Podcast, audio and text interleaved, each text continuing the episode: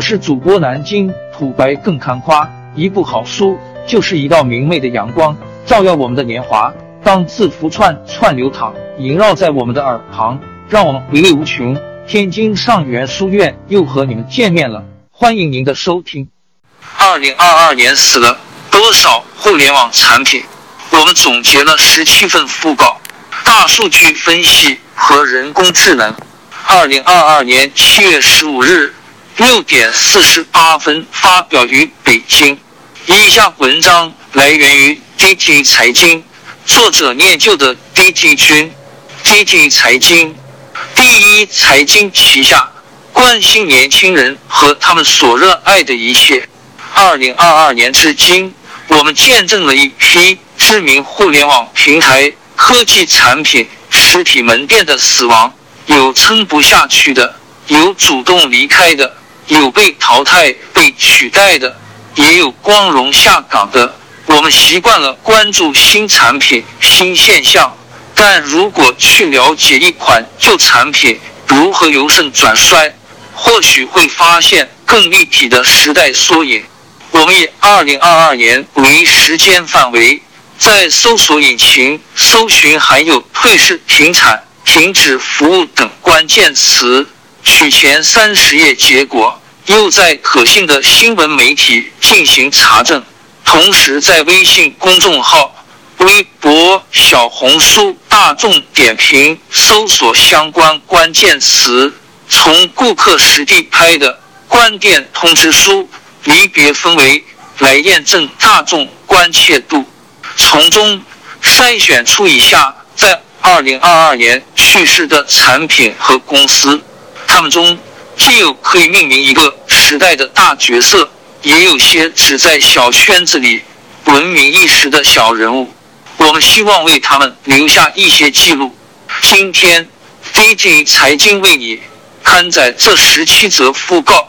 二零二二上半年版，iPod。二零零一年十月二十三日发布，二零二二年五月十日宣布停产，存活时间二一一年。二零零一年，乔布斯在一次发布会上说出了著名的那句话：“把一千首歌装进口袋。”在那时，很多人都不明白苹果为什么要去生产一款音乐播放器。乔布斯传中写道：“对于生产最高端电脑的苹果公司而言，要生产 MP3 播放器，就如同法拉利宣布生产婴儿手推车，而且在使用手推车之前，还要在电脑上安装程序 iTunes。然而，事后这一行为被认为拯救了苹果。” iPod 带来了巨额的收入，更重要的是，iPod 加 iTunes 的模式启发了后来的 iPhone 加 Apple Music。从此以后，人们的听歌习惯也永远改变了。在 iPod 之前，CD 还占美国音乐收入的百分之八十以上。在 iPod 被宣布死亡之前。全球总计有四亿台 iPod 被售出，它是全世界最受欢迎的数字音乐播放器。同时售出的还有三百五十一首歌曲。分析成功的要素时，iPod 之父 Tony Fadell 总结：设计加硬件加软件加 APP，随后是内容。更重要的是。继续发布价格更低的新产品，并加入新功能，这就是 iPod 成功的原因。图片从没有人讨厌的音乐入手，苹果确实留下了讨人喜欢的印象。有研究指出，iPod 不仅是一种上瘾毒品，还具有晕轮效应，它会使 PC 用户转向苹果的其他产品。比如 MacBook，不过 iPod 在风光后不久就成了苹果系列中一个有点尴尬的产品，这也导致它的临终前奏开始的很早。在 iPhone 四发布后，手机已经可以在功能上完全取代 iPod。到二零一四年，带有标志性点击轮的 iPod Classic 被停产。三年后，iPod Shuffle 和 iPod Nano 被淘汰，最后留存下来的只有第七代 iPod Touch，一款和智能手机最为接近的 iPod，直到二零二二年停产。苹果全球营销高级副总裁 Greg Johnson 在声明中表示：“今天 iPod 的精神仍然存在。对于很多年轻人，iPod 确实没有死。他们是被 iPod、iPhone、iPad 养大的一代人，听着数字音乐长大。比起其他产品，iPod 似乎更像是……”青葱岁月的象征，市场上它依然小范围畅销。在闲鱼，未拆封的 iPod 标价往往几倍于官方原价。在 iPod 宣布停产后的第二天，中国官方的所有存货也迅速售罄。在二手交易市场，围绕 iPod 的买卖已经形成了一种文化。一篇研究国内 iPod 二手实践的论文中，记录了人们仍然愿意购入 iPod 的各种理由。有些人购买二手 iPod 是对早期技术生活的怀念，希望在无情的数码时代获得一点温情。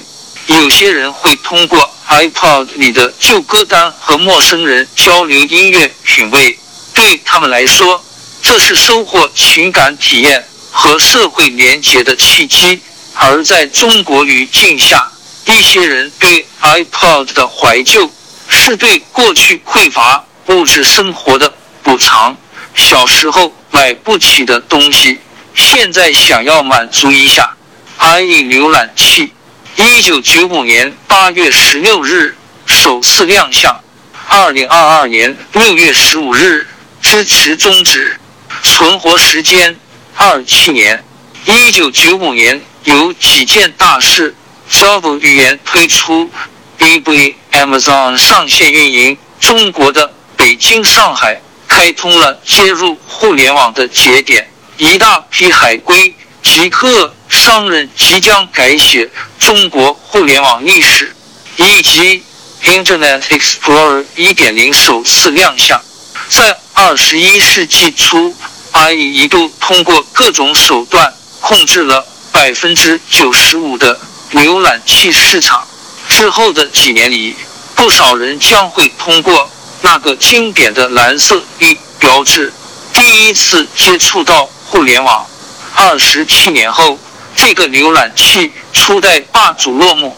事实上，IE 的藏歌已经唱了许多年。早在 IE 六点零之后。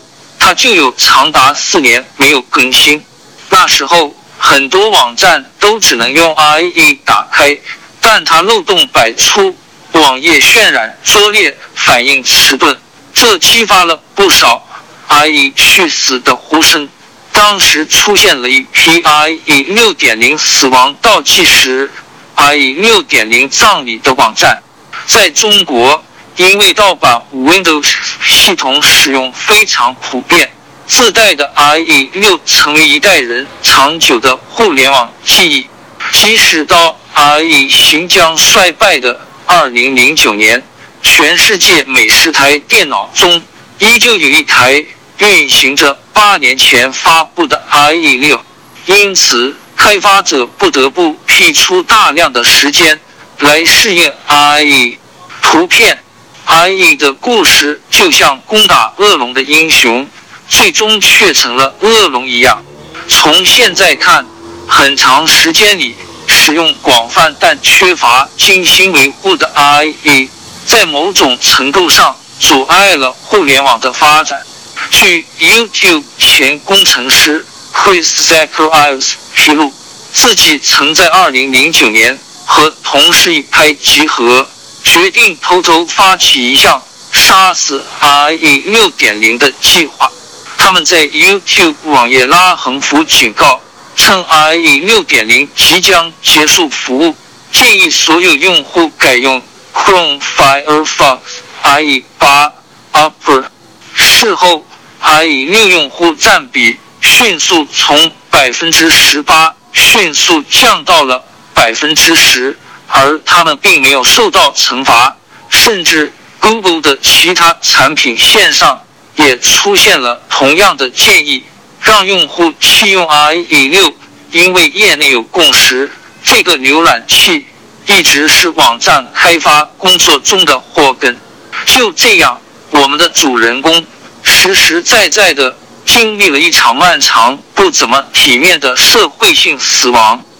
比如，在二零一二年的一次营销活动中，被想要打字潮牌的微软拿出来鞭尸，被称为令你爱恨交织的浏览器。The browser you love to hate。到二零一九年，连微软自己的员工都发文，让大家不要用 IE 了。二零二零年，微软新释出的浏览器 S 终于换成基于谷歌的内核 Chromium。时至今日，IE 的市场份额只有百分之零点二九，其继任者 S 浏览器的份额则。不到百分之四，IE 的亡魂将只存在于 S 的 IE 兼容模式中。它的作用更像是弥补自己过去的错误，用来加载一些年久失修、非 IE 不行的网站，比如各种考试的报名系统。好在 IE 寿终正寝的前夕，过去因为 IE 垄断标准。而组织市场发展的祸根终于得到重视。二零二二年三月，苹果、Google、微软和 Mozilla 提出合作，将制定共通的浏览器标准。开发人员终于不必再考虑不同浏览器之间的兼容差异，就能同步页面效果。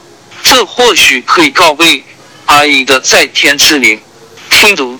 二零一三年六月七日进入中国，二零二三年六月三十日退出中国，存活时间一零年。当看到 CD 业务迅速被 iPod 取代，亚马逊公司创始人杰夫·贝佐斯立刻决定必须将书籍也数字化，就像苹果控制音乐业务一样。对于二零零七年的。第一代 Kindle，媒体也确实称之为阅读界的 iPod。随后，Kindle 也像 iPod 一样攻下大片市场，成为电子阅读器的代名词。在初代发布会上，贝佐斯介绍 Kindle 不是一个设备，而是一项服务。据调研机构 iSupply 测算，一台七十九美元的 Kindle。制作成本为八十四点二五美元。换言之，Kindle 的模式是亏本卖硬件，靠服务和内容赚钱。但这种模式在中国似乎行不通。在中国，人们能够很轻松的找到免费或低价的电子资源。相较而言，Kindle 商店没有什么价格优势。另外，国家规定独家电子书不能直接出版，Kindle 也就失去了本来的出版优势。于是，和贝佐斯期待的不同，对很多中国人来说，Kindle 无关。Kindle 商店只是一个阅读免费电子书的载体，阅读舒适，拿起来轻便。图片，当然，从设备的意义看，Kindle 在中国并非。不受欢迎。Counterpoint 的数据显示，二零二一年，Kindle 占据中国电子阅读器市场百分之六十五的份额，远远领先于小米的多看电子书和掌阅科技的 A A 的后两者以百分之十的市场份额并列第二。但是，另一份数据显示。只有百分之八点四的中国成年民众倾向于电子阅读器阅读，更多人倾向于拿一本纸质图书阅读百分之四十五点六，以及在手机上阅读百分之三十点五。再加上，或许因为 Kindle 的功能相对单一，产品迭代慢，用户的换新需求也一直不高。二零二一年，电子阅读器的整体销量下降了百分之十二点五，跌至两百一十万台，预计还会进一步下降。二零二零年，闲鱼在一年内成交了超过四十万台闲置 Kindle。根据推算，亚马逊每卖出两台 Kindle，就会有一台出现在闲鱼。二零二一年，闲鱼评选出年度十大无用商品，Kindle 作为一种比较昂贵的泡面周边，高居榜单第三。为电子书 vs 纸书争论不休的时代仿佛已经过去。通过微博。知识付费、播客、有声书、阅读 APP、短视频、各色娱乐节目获取信息，更符合当下的习惯。目前，在多抓鱼上向平台卖出一个 Kindle Paperwhite 二的二 G 版，二零一三年发售，是最早在中国亮相的 Kindle，定价八百九十九元。最高只能拿到二十元。Air，嗯，二零一五年八月，Air 嗯正式宣布进驻中国。二零一六年十一月，Air 嗯中国成立。二零二二年七月三十日，停止中国境内服务，存活时间七年。几乎从最早，Airbnb 的野心就不只是做一个房屋短租平台。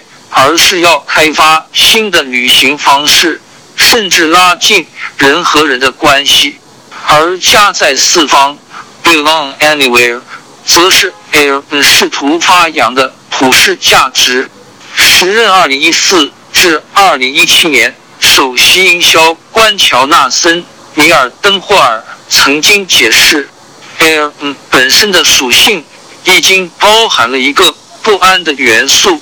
人们对陌生人的疑虑，但 Air 想成为一个传递善意的平台，给一个陌生人开门，欢迎他的到来，把自己的床让给他。但 airbn 曾委托民调公司 y o u g o 在美、英、澳三国做了一次调查，三分之二的受访者表示，他们认识的人大多都很友善，但有一半人认为。整个社会并不友善。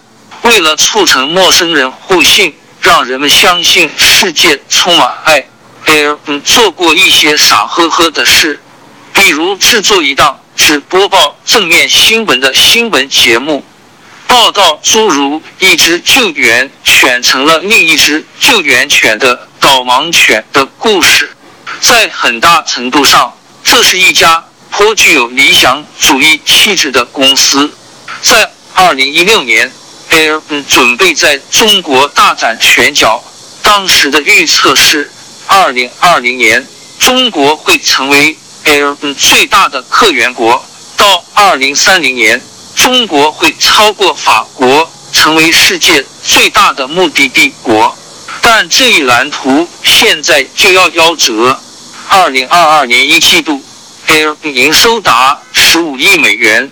同比大涨百分之七十，但中国大陆的住宿和体验预订通常只占 Air 整体收入的百分之一左右，因为疫情又大受打击。中国 Air 常被诟病不了解中国市场，比如早先不能使用支付宝和微信支付，客户想要投诉没有二十四小时客服。只能写邮件，平台也迟迟不为房东提供管理工具。在二零一六年正式进入中国内地市场后，Air 在两年内连续换了六任中国业务负责人。在二零二一年九月三十日，最后一任总裁卸任后，中国总裁一直空缺至今。雅虎中国。一九九九年九月进入中国。二零二二年二月二十八日，雅虎邮箱停止在中国大陆服务，存活时间二三年。在阿里巴巴收购雅虎中国后，马云曾立下豪言壮语：三年内在中国搜索就是雅虎，雅虎就是搜索。但因为雅虎出现内部矛盾、管理层出昏招等原因，这一宏图伟业并未实现。而很多零零后可能不会记得，雅虎曾是互联网门户网站的开创者，是全球第一的搜索门户。在二零零零年代，雅虎一度占据中国搜索市场超过百分之二十的份额。这次。雅虎的离开很大程度是象征性的，因为早在二零一三年，雅虎已经陆续关闭在中国的主要服务，包括电子邮件、新闻、社区服务，并在两年后关闭了在北京的研发中心。QQ 堂，二零零四年开服，二零二二年四月二十日停止中国大陆运营。存活时间一六年，在休闲游戏 QQ 糖停运前一个月，每天都有人更新着停运倒计时。有人在 B 站上传的 QQ 糖背景音乐合集，也让人回想起无数个吹着空调玩 QQ 糖的童年日子。说起四月二十日停服前的最后几分钟。一些玩家说，大家彼此达成默契，没有互相伤害。有人摆出爱心队形，有人互道着八百八十六，直到系统提示锻炼，再也无法登录，共同缅怀一段属于第一代网络原住民的共同记忆。二零零四年底开服的 QQ 糖，背靠着 QQ 超过三亿的用户基础。凭借社交加游戏的模式推出不久，就收获千万级注册用户，同时在线人数一度突破了二十二万人，更是在二零零五至二零一二年间举办过八届中华英雄争霸赛，成为腾讯日后发展成游戏巨头的前奏。到后期缺乏维护。外挂横行的 QQ 糖才逐渐被遗忘。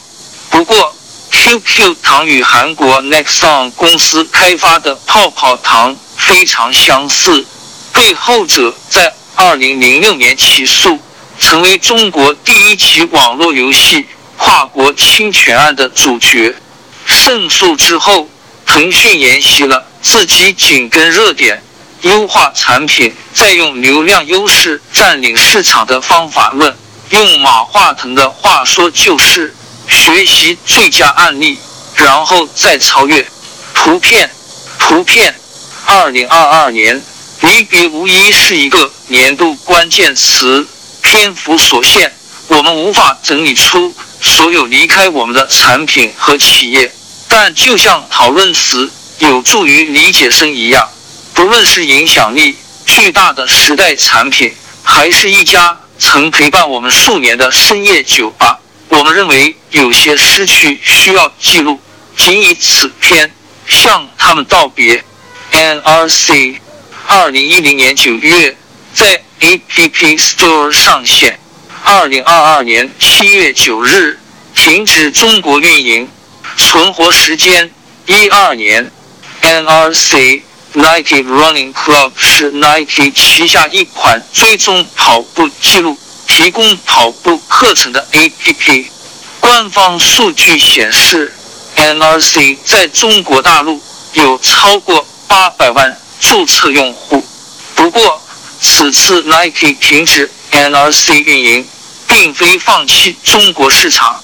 未来 Nike 将通过 NTC Nike Training Club 微信小程序提供跑步领域的服务，这被认为是在中国本土化的转型。容易 Go 二零一四年一月十二日上线，二零二二年六月三十日停止服务，存活时间八年。容易购是工商银行推出的电子商务平台，有数码家电、汽车、金融产品、服装鞋帽、食品饮料等十几大品类。它是二零二二年继民生银行旗下的 PC 商城之后第二家宣布关停的银行系电商。除此之外，农业银行、建设银行等旗下电商也于二零二二年相继宣布更换运营主体，银行系电商一度成绩不菲。据经济参考报，二零一六至二零一八年融币购年交易额都超过了一万亿元，二零一八年的交易额仅次于淘宝、京东。二零一九年末融币购的用户。达到了一点四六亿，但银行系电商始终面临瓶颈，他们没能和拼多多、京东、淘宝一样展开同等力度的促销，与后者在服务、运营、仓储、物流等方面也有较大差距。根据二零一九年网金社电子商务研究中心发布的消费评级榜。融易购表现垫底，评级为不建议使用。此外，其他银行系电商如中行聪明购、建行善融商务也收到了大量投诉案例。珍宝海鲜坊，一九七六年十月十九日正式落成开业，二零二二年六月十八日夜间清付，存活时间四六年，在香港的。一大地标珍宝海鲜坊离港时，许多香港人向他挥手送别。美国约翰霍普金斯大学的社会学教授孔告峰却对他没有好感，炮轰他专为那些寻求尴尬异国情调的无知游客提供高价的糟糕食物。海鲜坊菜价的确不菲，一道时令蔬菜。要价一百六十港币，约一百四十人民币。在海鲜坊被拖走当天，他在推特上写道：“走吧，别再回来。”信报引述传东资料：海鲜坊高二十八米，长七十九米或二十五米，相当于一座近九层高的楼房，最多可载一千七百四十六名乘客。被称为世界上最大的海上食府。六月十八日夜间，因牌照到期需送往外地检修的珍宝海鲜坊遇上风浪而倾覆，虽尚未沉没，不过拖船公司表示打捞难度过高，可能会将其凿沉。据称，海鲜坊在事故发生后一直停在原位，在七月初。又受到台风仙巴的影响，情况不明。海鲜坊船体为中式建筑风格，再加上船内华丽繁复的茶具、笔画、家具，被认为是殖民地时代香港的缩影。许多电影在这里取景，包括李小龙1973年的作品《龙争虎斗》。周星驰一九九六年的作品《食神》，以及零零七电影《金枪人无间道二：哥斯拉之世纪比必杀阵》等。不过，批评者认为，珍宝海鲜坊反映了东方人为自己打造的刻板印象。如香港历史学者赵善轩评论珍宝海鲜坊，其上很多餐品设计只是在。迎合西方游客对东方猎奇的印象。东方既白，二零零四年五月第一家门店开业，二零二二年底终止运营，存活时间一八年。百胜中国曾经希望中式快餐店东方既白在中国有一天会超过肯德基，因为他们预估。中国人对中餐的需求远远大于西餐。正因为有百胜强大的供应链，东方既白看来无所不包。据说最多时有大约两百种产品，什么都卖，但一个全套产品都没。对消费者来说，缺少记忆点。另一个问题是，它后期的选址几乎都集中在机场、火车站、会场、展馆、旅游景点，只能吸引到旅客的一次性消费。图片，如今。曾经重视快餐全球品牌的商业梦想破灭。二零二一年底，东方既白在中国市场只剩五家门店。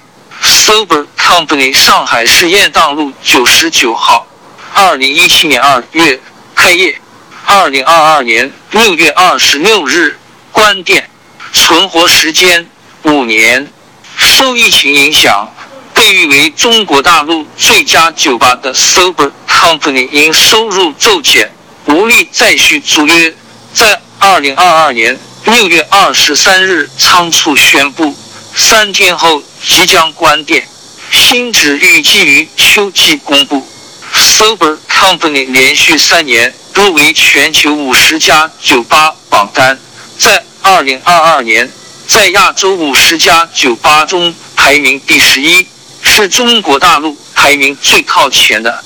图上咖啡，二零一零年进入中国，二零二二年四月退出中国，存活时间一二年。在二零一七年，图上咖啡在中国区的门店一度达到了三十六家。到了二零二二年，图上咖啡仅剩下三家门店。据商业媒体。营商网分析，大多数韩系咖啡都主打门店场景设计。然而，在疫情之下，多数人都不会再到咖啡厅消磨时间。在失去场景加持后，涂上咖啡没能在产品的独特性和性价比上找出优势，因此表现不佳。图片：Monkey，二零一五年初。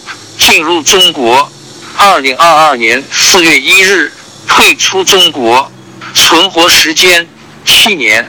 Monkey 是 H and M 集团旗下偏少女系的快时尚品牌，成衣价格在三百元以内，通常打折时几十元就能买到。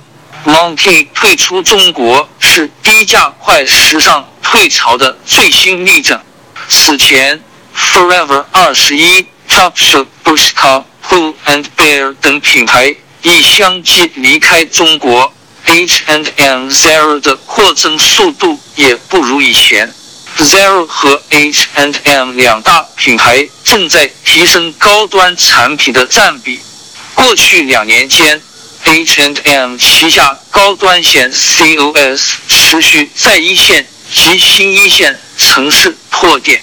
斯莱德，二零零八年进入中国市场，二零二二年七月三十一日终止中国零售业务，存活时间一四年。在二零二零年以来的线下闭店潮下，老牌丹麦男装品牌斯莱德 （Selected） 也宣布将退出中国。目前，他在国内拥有超过。一千三百家门店，天猫官方旗舰店粉丝有四百零六万。斯莱德所属明治集团称，关店是因为疫情高发，线下市场疲软及难以下调的租金成本。三星 LCD 面板，一九九二年量产第一片 LCD 面板，二零二二年六月完全终止。LCD 面板生产存活时间三零年。三星显示曾是全球最大 LCD 面板供应商，曾以百分之二十五的市占率稳居 LCD 面板市场龙头，但在与中国同行的激烈竞争中主动退出。二零二二年大幅缩水到百分之二左右。三星显示原计划。在二零二零年正式退出 LCD 业务，但是突发的疫情拉起了宅经济，电视的需求上涨，推迟了这一计划。Zotaon 中国，二零一九年十二月进入中国，二零二二年六月十七日退出中国，存活时间三年。Zotaon 是日本最大的时尚电商平台。拥有近三百家时尚买手店，专卖店与三千家时尚品牌，用户数量过百万。